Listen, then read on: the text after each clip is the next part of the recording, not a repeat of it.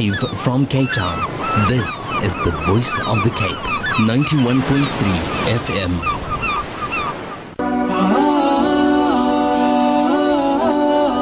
قلب سليم. Sound Heart.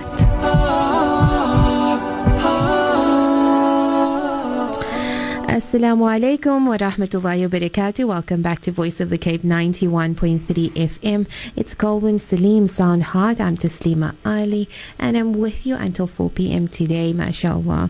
Well, we of course open up with Madrasa Ani. We have Mawlana Muhammad Ismail Tofi is with us once again and he's spending the month with us, inshallah. Sure. He's the assistant imam of Masjid al Sabid. Assalamu alaikum, Moulana. Wa alaikum assalam wa rahmatullahi wa barakatuh. Well, mashallah, are you enjoying this, Moulana? Yeah, our third day. I think everybody else is really enjoying it. I've been enjoying it. It's been quite an education. Alhamdulillah. Alhamdulillah. I'm feeling like a presenter right now. Alhamdulillah. Well, Moulana, what are we doing today? Inshallah, we'll be looking at Revelation, inshallah, Wahi, and focus on matters pertaining to Revelation, inshallah. When Moulana says Wahi, does it directly translate into? Normally they translate it as a revelation. Okay. You know, it's a speech of Allah subhanahu wa ta'ala given to the angel Jibril specifically and to the prophet, whoever it might be at the time. Alhamdulillah. So bismillah, Moulana. Right. Taslima. Just a quick question for yourself. When we look at the phone that we currently have today, you know, as it is pronounced a phone, or you know, that's the name of it, phone, cell phone specifically. You know, if the first person who made the phone, Alexander Graham Bell, I think his name is. Yes. Yeah. If he should wake up and see the phone that we have today, what do you think what will go through his mind? Why didn't I think of that in the first place? You know, because it's not only the when he started it. You know, you know, it was a big let's thing. Wind it first a bit. You know, so there was a whole process, like, you know, you're starting the car, engine of a car, you know, just to make a phone call. Yes. But now, alhamdulillah, the phones that we have today is, you know, it's brilliant. You have... I couldn't even, if you go back to 15 or 20 years ago, you would never have imagined that you could use the phone as a video recorder. But yes, now you're doing all these things. Solar chargers. Yes, in technology is just amazing. I mean, we're sitting here in the studio with microphones and, you know, people sending SMSs in and all of these things. This is all technology. Yes. Technology in, you know, and we're still moving forward with technology. And alhamdulillah, the reason for this is because of the ability that Allah subhanahu wa ta'ala gave the human mind. I think you would agree with it. Yes. The human mind. Yes. Yeah, we have to thank Allah subhanahu wa ta'ala for giving us this ability of the human mind. Just to sidestep or sidetrack here on a side note, my wife, unfortunately, quite recently, she had a miscarriage. And may Allah subhanahu wa ta'ala grant her the sabr, very dear to me. You know, it was a difficult ordeal for her. However, I have to say I was quite worried because she was laying in hospital, and it for me it felt like, hey, I'm going to lose my wife. That's how serious it was. But alhamdulillah, through the technology of human beings and, you know, the way the mind is developed, alhamdulillah, you know, with the qudrat of Allah, of course, they could save my wife. Okay. You know, do the things it was necessary. It was a real and urgent matter, and it was quite recently. But this is all through the human brain that Allah subhanahu wa ta'ala gave this insan, this intellect that Allah gave us. So this is something very great and unique. But I think, Taslima, you would agree that a tool in one area, you know, wouldn't be perfect or good in a different area. Like, I believe we have a cooking show on weekends, but unfortunately, no. Am I wrong? Okay, we do some cuisine on it, yes. But you continue, Moulana. Okay. So obviously, Taslima, you know how to make some eggs at least, hopefully. My biggest challenge. Is it? But okay, continue, yes. Malena. So a hammer would be good for hitting nails. Mm-hmm. But if I give you a hammer and I tell you, Taslima, let's go for my ears. Okay, it wouldn't be the ideal, but we would be able to do something. Yes. Allah had we also had Taslima, but bouza is and bakza is. You know, it would be a totally different, you know, I think your husband would have a different conversation with you concerning your mental status. However, the tool that Allah subhanahu wa ta'ala gave us, human reasoning, is good in one field, but not good in a different field. And what field am I referring to? Is it possible, like they would ask, you know, Nuh Ha Mim Keller, he wrote a book, Reliance of a Traveler, or rather they translated Umdat al-Salik, Reliance of a Traveler, and he has a lot of fawaid benefits in the book also. One of the things that he mentions in the beginning of the book, he asked the question, you know, is it possible for the human mind, unaided by Allah subhanahu wa ta'ala, meaning via Wahi,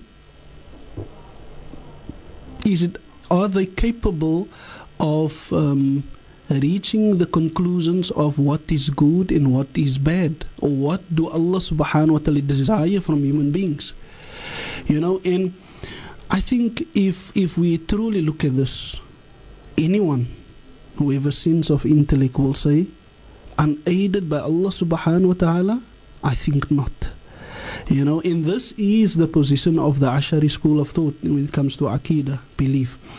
You know, they say that for the human mind, it won't be possible to know, you know, what is Allah subhanahu wa ta'ala's commandments without Wahi.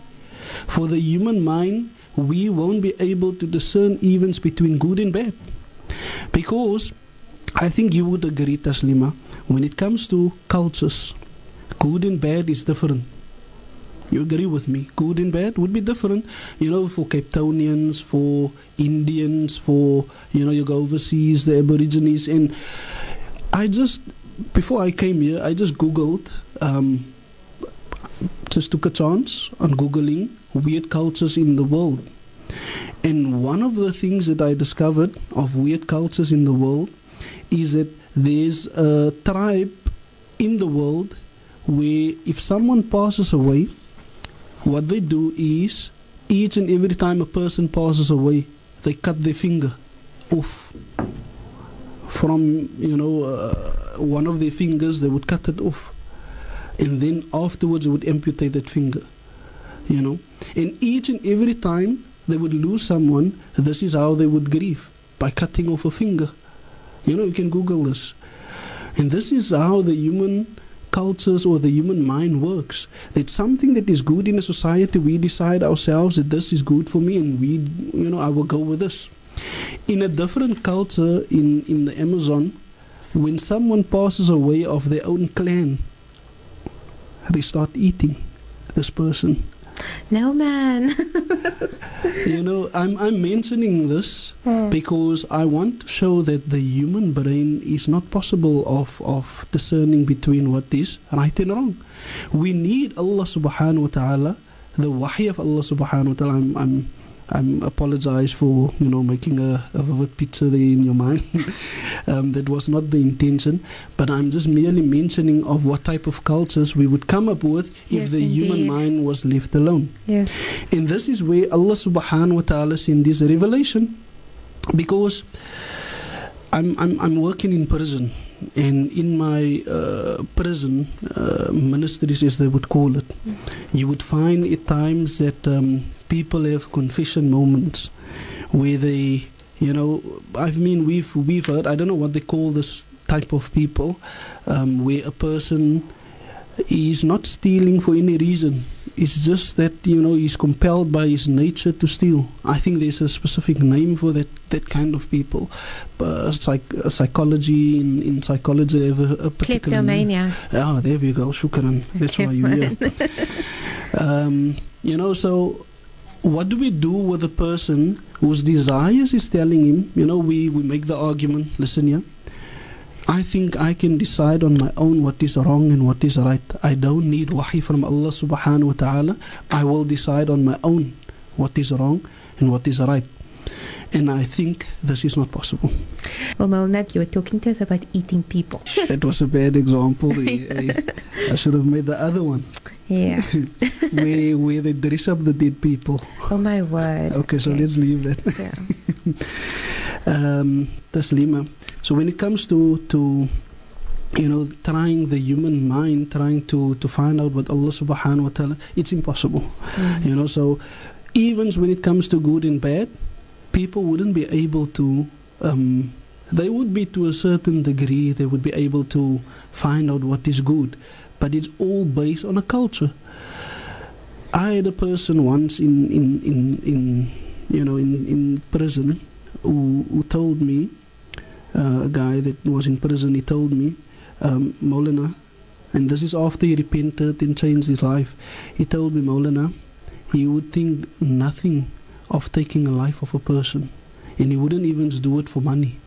You know, so, and this is how the human brain works. The desires of each human being works differently, and each and every person will decide what is good for him and what is bad for him, and this is why there is differences in cultures. But Allah subhanahu wa ta'ala, and you know, when it comes to, just to mention something else also, Allah subhanahu wa ta'ala makes it also clear, and this is also the position of the Ashari school of thought, that where Allah subhanahu wa ta'ala says in the Quran, وَمَا كُنَّا مُعَذِّبِينَ حَتَّى نَبَعَثَ رَسُولًا. Very interesting ayat. Allah subhanahu wa ta'ala says, we do not punish until we send a messenger. So wherever there is a culture, you know, this is our school of thought, we say, wherever there is a people that never received any messenger, not even Nabi Muhammad sallallahu alaihi wasallam, that Allah subhanahu wa ta'ala won't punish that people until a message clearly came to them stating that you have to follow Nabi Muhammad sallallahu alaihi wasallam. Wow. If they didn't know this, then look at the justice system of Allah subhanahu wa ta'ala. Allah won't punish them because no messenger was sent to them. Mm-hmm. And this is how Wahi works. Allah subhanahu wa ta'ala sends Wahi as a form of guidance to this insan, to guide them to the straight path of Allah subhanahu wa ta'ala. So over the years that Allah subhanahu wa ta'ala, you know, created insan, where prophets after prophet was sent, all of them had Wahi. And the person or the being that was in charge of this Wahi was Jibril. Mm. And you know, just to quite recently I spoke about Jibril in our masjid, you know, the greatness of Jibril, and he's truly one of Allah subhanahu wa ta'ala's greatest angels. And there's various ways of saying his name. They say it can be Jibril, Jibra'il, Jibra'il, and it can also be Jibreen, depending on the type of Qirat, you know, that you find in the Quran, because there's different modes, and we'll speak a little on that as well, the different types of Qirat that Quran is recited in. So depending on the type of Qirat, you will find Jibril, Jibra'il, Jibra'il, and Jibreen as well in the Quran. So the learned people, they say, if you break up this word, Jibril, Jibr means Abd, and Il means Allah. So together it means slave of Allah. That's the meaning of Jibril. And you will find also that he has various titles in the Quran, where Allah subhanahu wa ta'ala mentions him, and Allah subhanahu wa ta'ala mentions that he is Ruhul Qudus, the Holy Spirit. And it's an amazing thing that for most of the times when Allah subhanahu wa ta'ala uses this title Ruhul Qudus, it is mostly used when Allah subhanahu wa ta'ala speaks about Nabi Isa, Ruhul Qudus, Holy Spirit. You know, so we tend to within Islam, Islam is also, you know, Allah subhanahu wa ta'ala also sent the deen of Islam to clarify different religions as well. You know, so one of the misunderstandings that Islam believe, where, you know, the Nasara went wrong, is giving the title of Holy Spirit to Allah subhanahu wa ta'ala, or part of Allah, you know. And we say now in Islam the Holy Spirit is Jibra'il, because that is how Allah subhanahu wa ta'ala identifies Jibril in the Quran. You know, so he has various titles in the Quran, and one of his major things that Allah subhanahu wa ta'ala, jobs that Allah subhanahu wa ta'ala gave him, was the job to reveal the Quran or the Torah or whatever type of a revelation that Allah subhanahu wa ta'ala previously revealed to the messengers.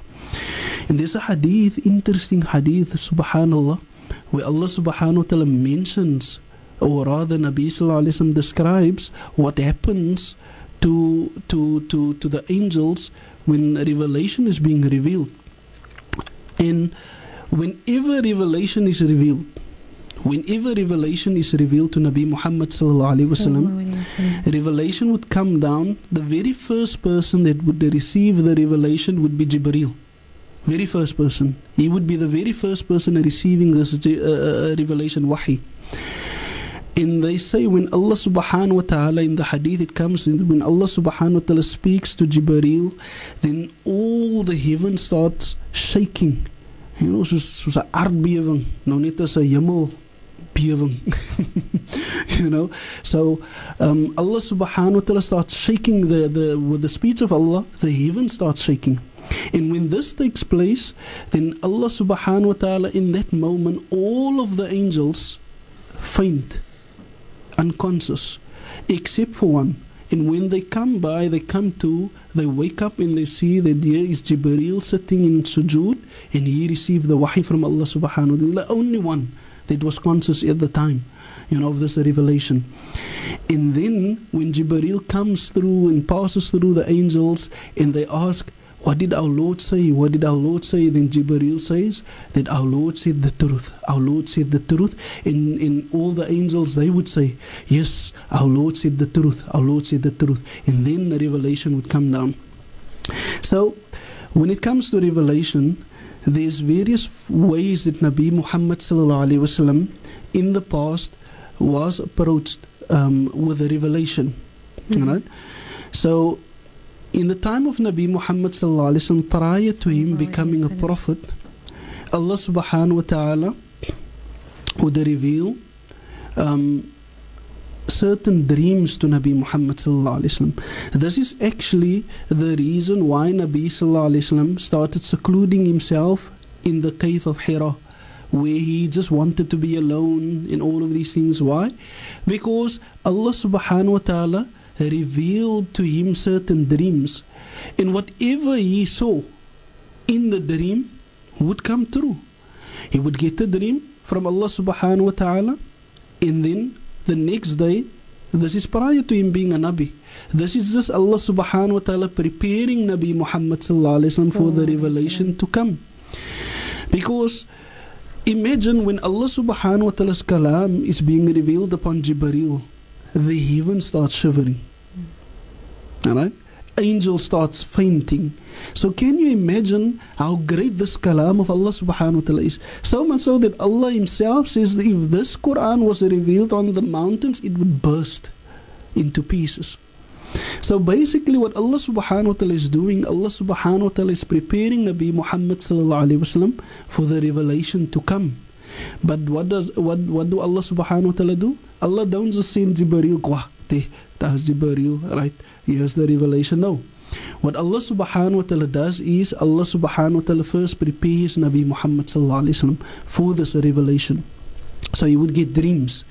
And whatever he dreamed would come true and would happen exactly the way he dreamed. Then Allah subhanahu wa ta'ala would reveal. And when he started noticing this, this is the time when he started telling his wife, I need to, you know what, I don't know what's happening to me. I need to be, you know, secluded, alone. And this is when he went to the cave of Hira. And we know that dreams is a form of wahi for the Anbiya. How do we know this? We go to the Quran and we see what Allah subhanahu wa ta'ala says in the Quran. It comes in the story of Nabi Ibrahim alayhi salam. Nabi Ibrahim, when Allah subhanahu wa ta'ala revealed to Nabi Ibrahim that he must slaughter his son Ismail, how did Allah subhanahu wa ta'ala do it? The way Allah subhanahu wa ta'ala did it was to reveal to Ibrahim, but how? In a dream. Because he says himself, he informs his son, Ya Bunayya, Inni ara fil manami anni adhbahuka fanzur madha tara. Oh my son, I've seen in my dream that I have to slaughter you. Tell me, what is your opinion concerning this?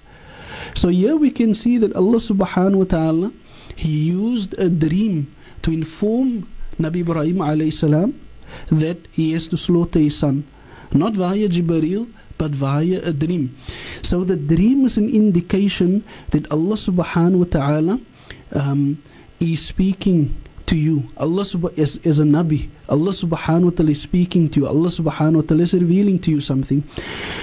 Another proof of dreams being a revelation also was when Nabi Muhammad ﷺ, he says that when it came to marrying Aisha radhiyallahu anha, you know, he says that Aisha radhiyallahu anha was presented to him in his dream a few times, you know, getting married to her. And this was also some form of wahi from Allah subhanahu wa ta'ala, informing Nabi Muhammad sallallahu alayhi wa sallam that this would happen.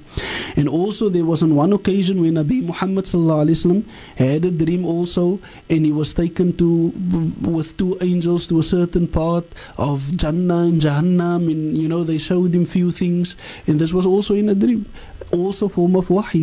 Nabi sallallahu alayhi wa sallam also at one point, Nabi Muhammad sallallahu alayhi wa sallam, because of the problems that existed between the Quraysh and Nabi Muhammad sallallahu alaihi wasallam with the people of Medina, they couldn't go for Hajj or Umrah, even though that was the Arabs. They never refused anyone to come for Hajj or come for Umrah. But Nabi Muhammad sallallahu alaihi wasallam, he had a dream, and then when he woke up, he told the Sahaba, pack your things, for those who are ready, inshallah, we're going for Umrah. I had a dream that we're going. And this was an indication for Nabi Muhammad sallallahu alaihi wasallam that this is a form of wahi. So that is one form of wahi. Nabi Muhammad sallallahu alaihi wasallam was also asked, O Nabi of Allah, when it comes to wahi, or I'm under correction, either he was asked or he explained himself that what the most difficult kind of wahi that he received. So Moulana, continue with what you were telling us. Yes, inshallah. So when it comes to revelation, there was various ways where Nabi Muhammad sallallahu alaihi wasallam received the revelation. So we've covered the ones where Nabi sallallahu alaihi wasallam would receive it through dreams. That was from amongst the easiest way that Nabi sallallahu alaihi wasallam would receive a revelation. Another way would be when Nabi Muhammad sallallahu alaihi wasallam, he says that he would receive revelations at times like the ringing of bells. So just as the bells is ringing hard and loud, he says that this is how he would receive at times revelation. And he says that this revelation was the most difficult form that he would receive from Allah subhanahu wa ta'ala. But what was amazing for Nabi Muhammad sallallahu alaihi wasallam, he would say, is that whatever was revealed to him at that particular moment, at that time, whatever was revealed to Nabi Muhammad sallallahu alaihi wasallam would be committed to memory immediately. You know, so this was the most difficult thing for him. This type of wahi was the most difficult for him, but it was also wahi where Allah subhanahu wa ta'ala, after this ringing of these bells, it was like a ringing of bells. He says that after this ringing of bells, whatever was revealed, he would find was committed to memory. Then there was occasions when Jibril alayhi salam, he would come in the form of a human being. And this is the ability that Allah subhanahu wa ta'ala gave angels, where angels, they can come in the form of human beings as well. And we know the stories, I'm sure we've heard it many times before, the bald man, in the leper, in the blind man, where it comes in a hadith, very famous hadith, where an angel came to them, testing them in the form of a human being. This, however, is not only the ability of the angel, but Iblis, Shaitan, also has this ability to come in the form of a human being, you know, because he was present also on the day of Badr, etc. Right? However, angels do, Allah subhanahu wa ta'ala gave them this ability that they can, you know, shape shift and go into the form of a human being as well. When they do take the form of a human being, they come as a very, very handsome young men.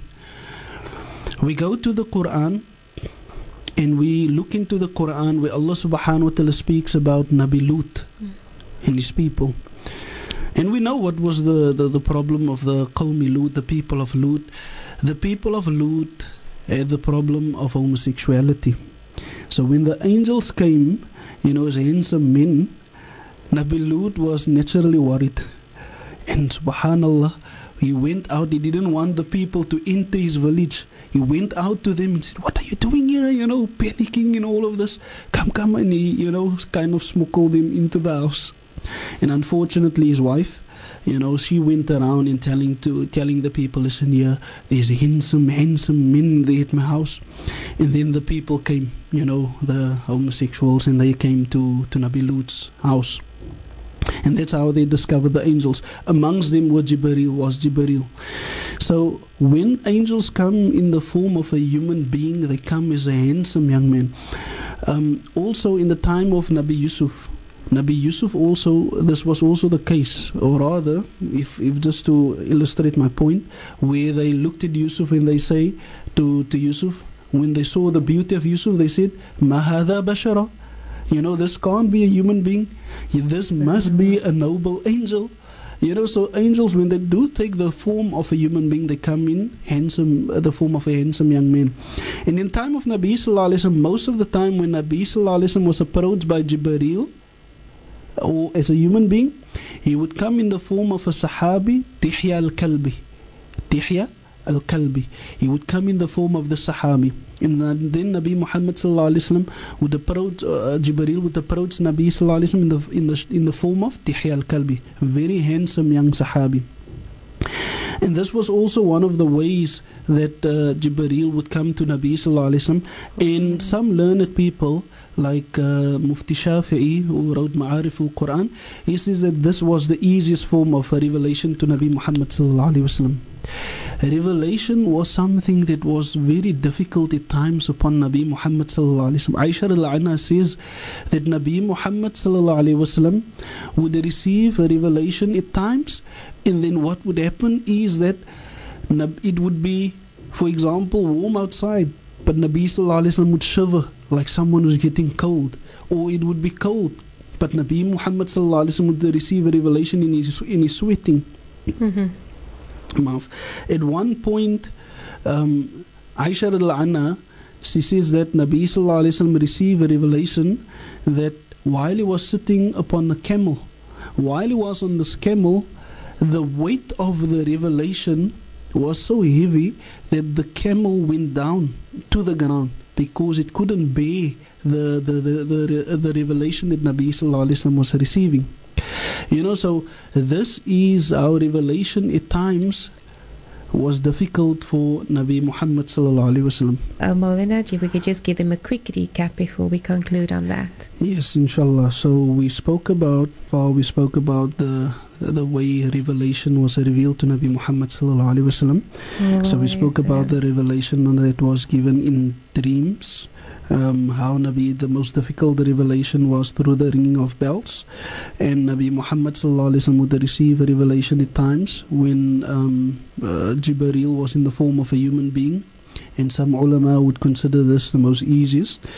And we were speaking also about revelation, how difficult it was for Nabi Muhammad Sallallahu Alaihi Wasallam when he received Wahi from Jibril Alayhi Salam. So the camel, right? We spoke about how Nabi Sallallahu Alaihi Wasallam received a revelation while he was on the camel. And on one occasion, one Sahabi, he says that he was with Nabi Muhammad Sallallahu Alaihi Wasallam while receiving a revelation. While he was, Nabi Muhammad Sallallahu Alaihi Wasallam at the time was sitting, and Nabi Sallallahu Alaihi Wasallam's leg was over his leg. And when Nabi Sallallahu Alaihi Wasallam started receiving revelation, he said that Nabi Muhammad Sallallahu Alaihi Wasallam became so heavy at that time that he thought that his leg will break under the weight of Nabi Sallallahu Alaihi Wasallam while Nabi Sallallahu Alaihi Wasallam was receiving revelation. And this is what Nabi Muhammad sallallahu alaihi wasallam at times would go through for revelation. Then there was occasions when they say that Nabi Muhammad sallallahu alaihi wasallam would receive a revelation while Jibril was in his true form. Now when Jibril is in his true form, then Nabi sallallahu alaihi wasallam sees nothing in this world except Jibril. From east to west, wherever he looks, he just sees Jibril. So they say there was two occasions when Nabi Muhammad ﷺ, he actually saw Jibril in his true form.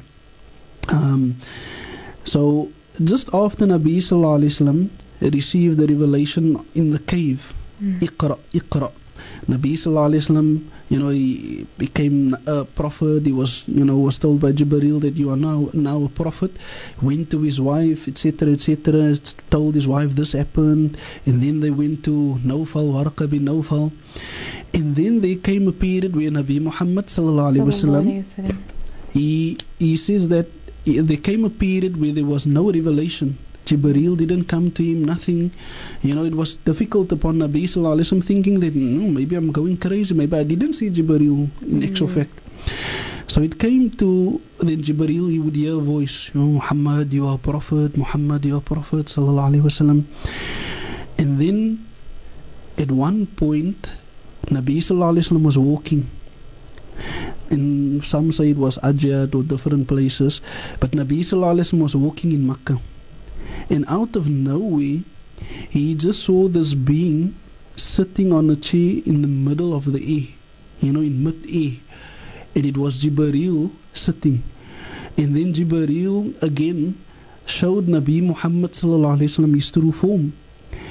And at that moment, this is now the first time that Nabi sallallahu alaihi wasallam is looking at Jibril and seeing the true form of Jibril. And they say that Jibril, Allah subhanahu wa ta'ala gives angels 2 wings, 4, 6, etc. But Jibril had 600 wings. That's how many wings he had. And it comes in the description of his wings that it was green in color, and that also the jewels, as he's flapping his wings, jewels falls under the wings.